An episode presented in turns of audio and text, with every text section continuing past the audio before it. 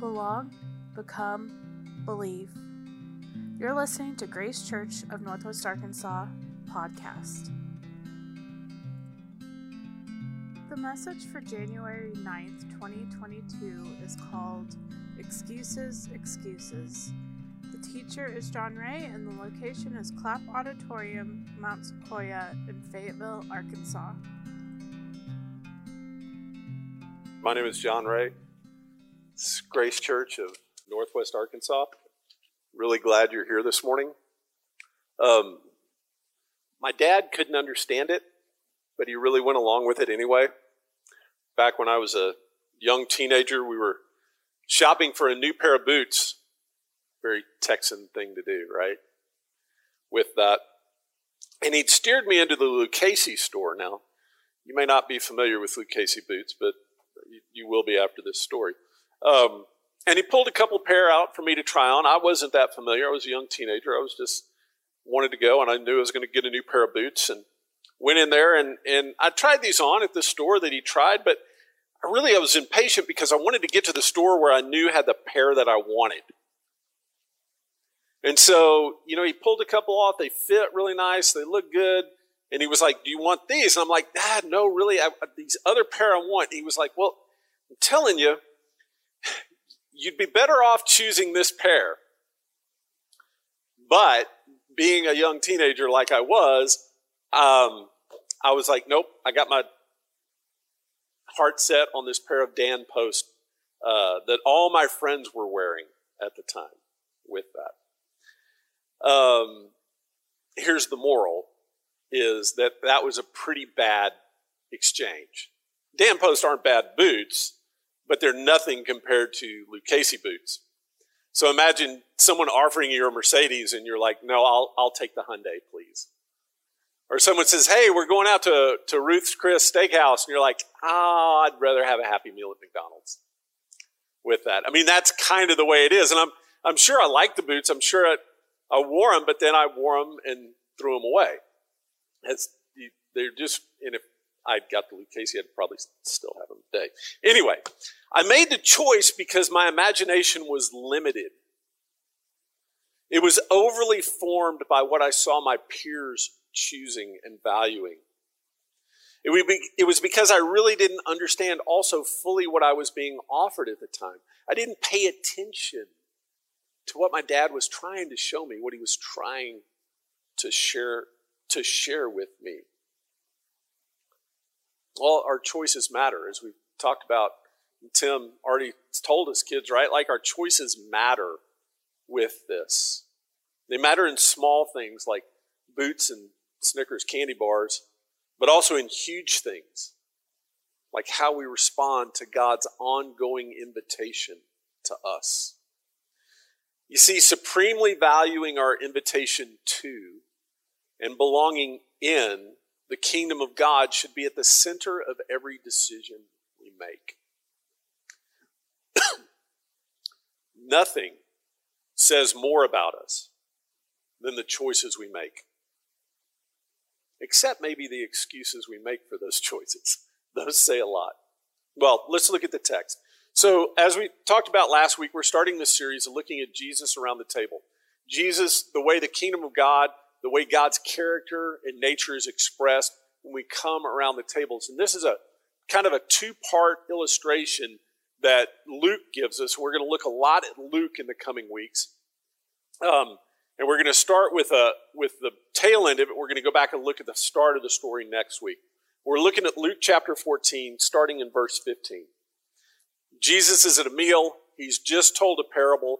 And then someone gets up and says, When one of those at the meal one of those at the meal with Jesus heard this. He said to him, Blessed is everyone who will feast in the kingdom of God. But, Jesus said to him, so Jesus is give, kind of giving a rebuttal to this. He says, A man once gave a great banquet and invited many guests. At the time for the banquet, he sent his slave to tell those who had been ready, who had been invited, Come, because everything is now ready. But one after another, they all begin to make excuses. The first said to him, I bought a field. I must go and see to it. Please excuse me. Another said, I bought five yoke of oxen, five yoke of oxen, and I'm going to examine them. Please excuse me. Another said, I got married. I cannot come. So the slave came back and reported this to the master. Then the master of the household was furious and said to his slave, Go out quickly into the streets and the alleys of the city, bring in the poor, the crippled, the blind, the lame. Then the slave said, Sir, what you have instructed has been done. There is still room. So the master said to his slave, Go out to the highways and the country roads and urge people to come in so that my house will be filled. For I tell you, not one of those individuals who are invited will taste my banquet. Now, it's interesting when you look at this, what you see, the reoccurring theme here is of excuses that are made. And there, it's, and it's interesting when you look at the word excuse in the Greek, what it speaks of, the image it gives, is of parallel things being laid side by side to each other.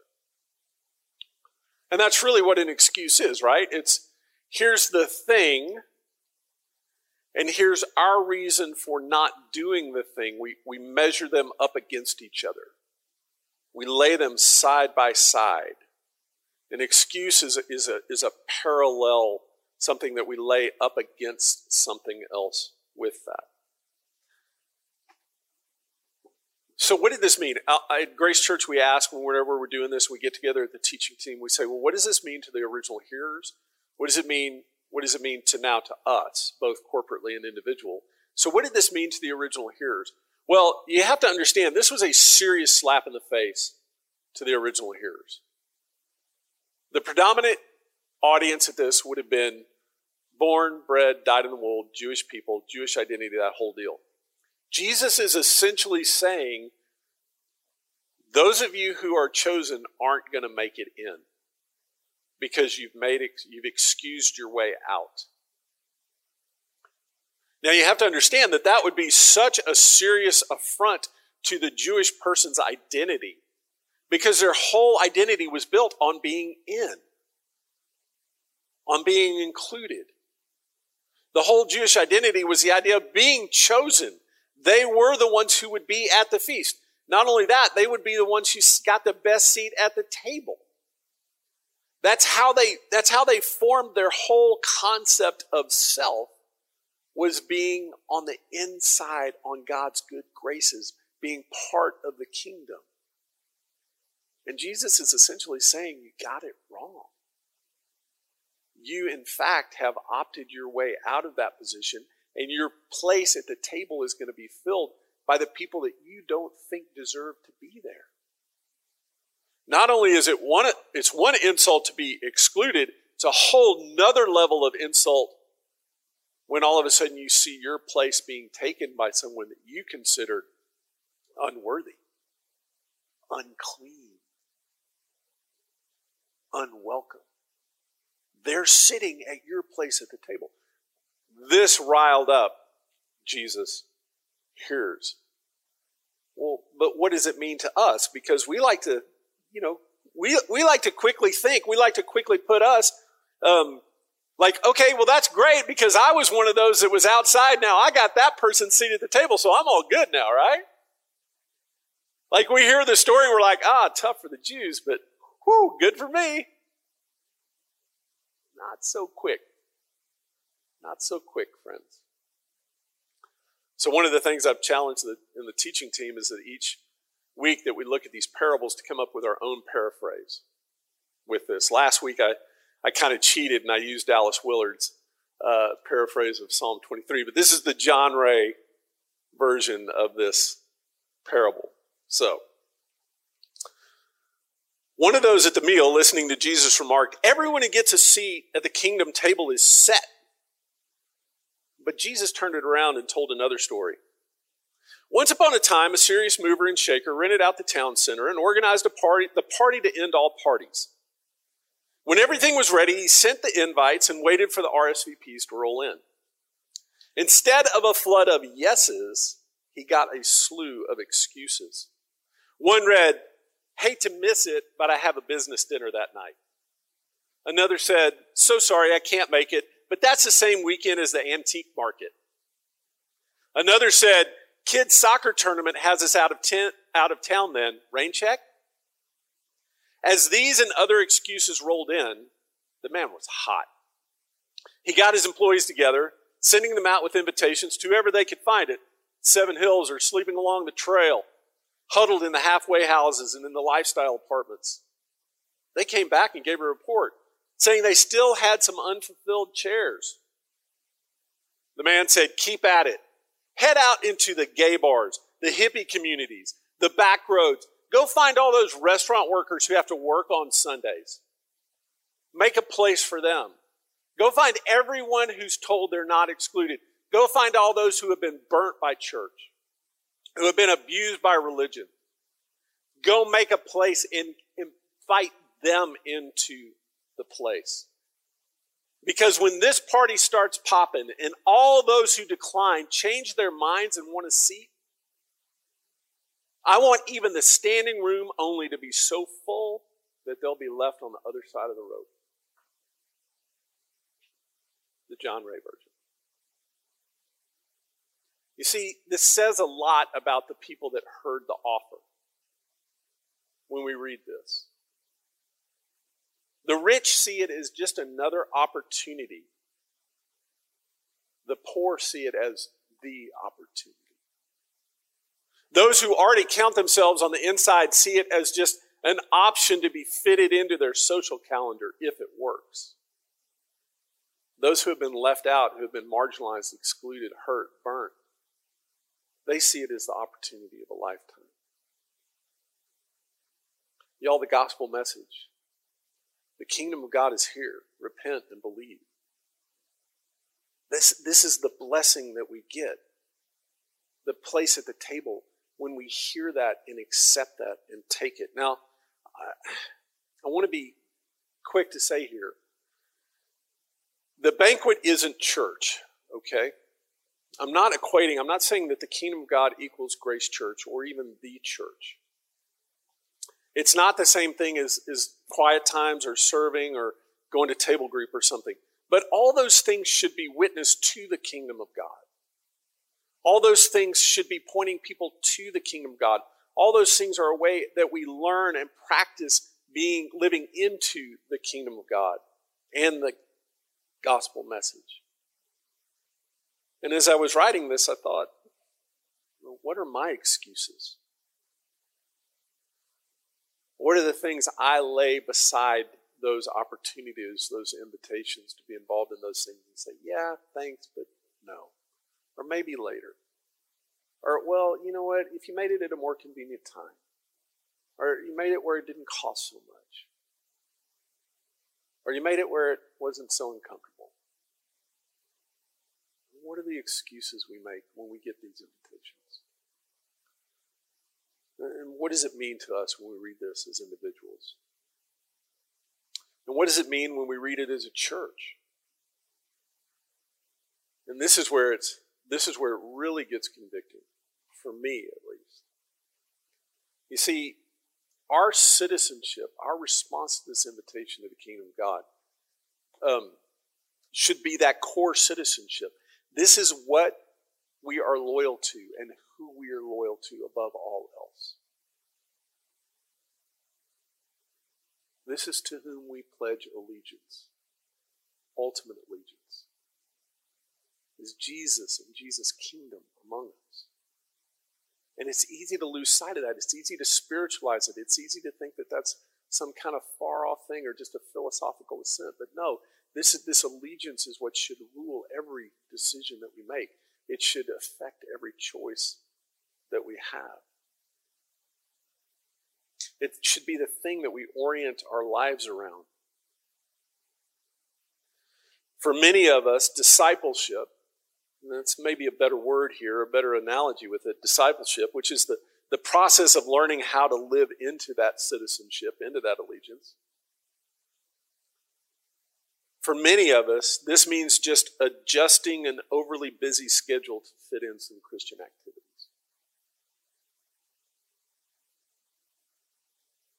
for many of us, that's our discipleship as well. It's good, I, I understand it, but we'll just fit it into our already overly busy schedules with that.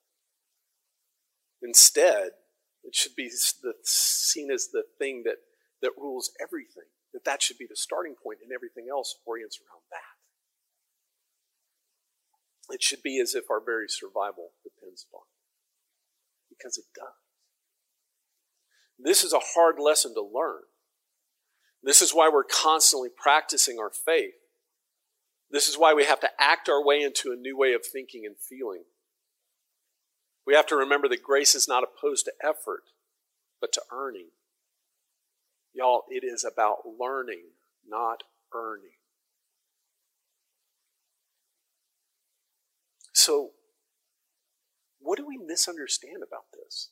What do we refuse to believe about the kingdom of God that allows for our excuses? This is not a one off for Jesus, y'all. This parable is not just something that sits alone. In this parable, we get the whole echoes of the Beatitudes or the ethos of Jesus with that. Remember? Those who are poor are blessed. Those who are brokenhearted are blessed, right? Those are the those are the ones that are invited in that. Like this is an ongoing drumbeat in the gospels with this. It is not just an esoteric one off. This is not about a, a passage about a people who didn't care, but those who have estimated wrongly, who have chosen amiss who have misinterpreted the offer, the choice. It's a story about people who laid their own concerns, preferences, and obligations and loves alongside the call of Jesus and chose wrongly, with tragic results for those and those around them. At Grace, this is why we start with belonging. It's a direct reflection and response to this invitation that's given in this passage and so many other places. It starts, everything starts with this seat at the table of Jesus, this invitation to be included in the kingdom of God. Practicing this form of hospitality is essential to our becoming, our choosing above all else to walk in the way of Jesus. These experiences in turn guide and are guided by what we say we believe. And again, I said it earlier look, Church is not the kingdom of God, but it is an essential and irreplaceable sign and witness to it. A place where we get the vital and necessary practice of living into it. So we're going to have to make some choices as a church going forward. Was talking with Beth and Joe just as we started.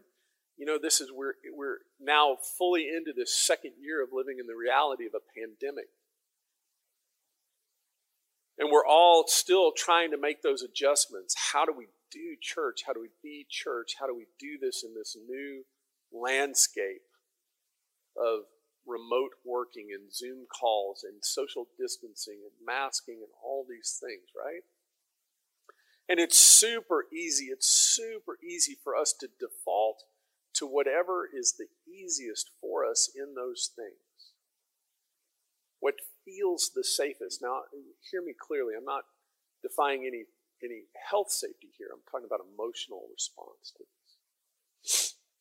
But I can tell you this as I talk to people who work in healthcare, whether that's mental health care, physical health care, involved in essential services and everything, the need for human connection is greater than ever. There is a desperate desperation for that meeting together. But there's also a desperation for a different kind of space. It's not going to be going back to the way things were. It's going to be living into and imagining a new way of gathering, a new way of meeting with that. And as we do that, as we consider these questions, we have to ask who are we building this church for? As a reflection of this passage, who are we building Grace Church for? Is it the privileged with warm homes, speedy internet, reliable cars, and plenty of leisure time with weekends off? Is it for people who start with the assumption that we really do have most, if not all, of what we need to be good with God? That we have agency and choice? That we are highly self sufficient and quite capable of managing? Thank you very much. Are we building it for those who church is an option? An important one, we would say. But when it comes down to it, we're really only committed to it as far as it aligns with our individual preferences and habits. We're committed as far as it doesn't con- conflict with our other priorities and preferences. Fear and uncertainty always demand that we do less, risk less, risk less, hoard more, dream less. Our faith for the future darkened by the memories of old failures and weary imaginations. Y'all, if this passage, if this parable is teaching us anything, it's that those of us on the inside who are chosen, who do have the invitation, we have got the invitation. We have to value that as if our survival depends on it, not only ours, but the people who are still out there. And we have to be willing to make room. We have to be willing to do whatever it takes to keep that door open because just as soon as we think, hey, we're all set, we're good, everything fits the way I like it, the way that's comfortable for me, we might just find ourselves on the other side of the rope. We might just find that we've maybe even inadvertently excused our way out of the hole we're not there at all. Thank you for listening to Grace Church of Northwest Arkansas podcast. You can find more about us online at gracechurchnwa.org. Grace and peace.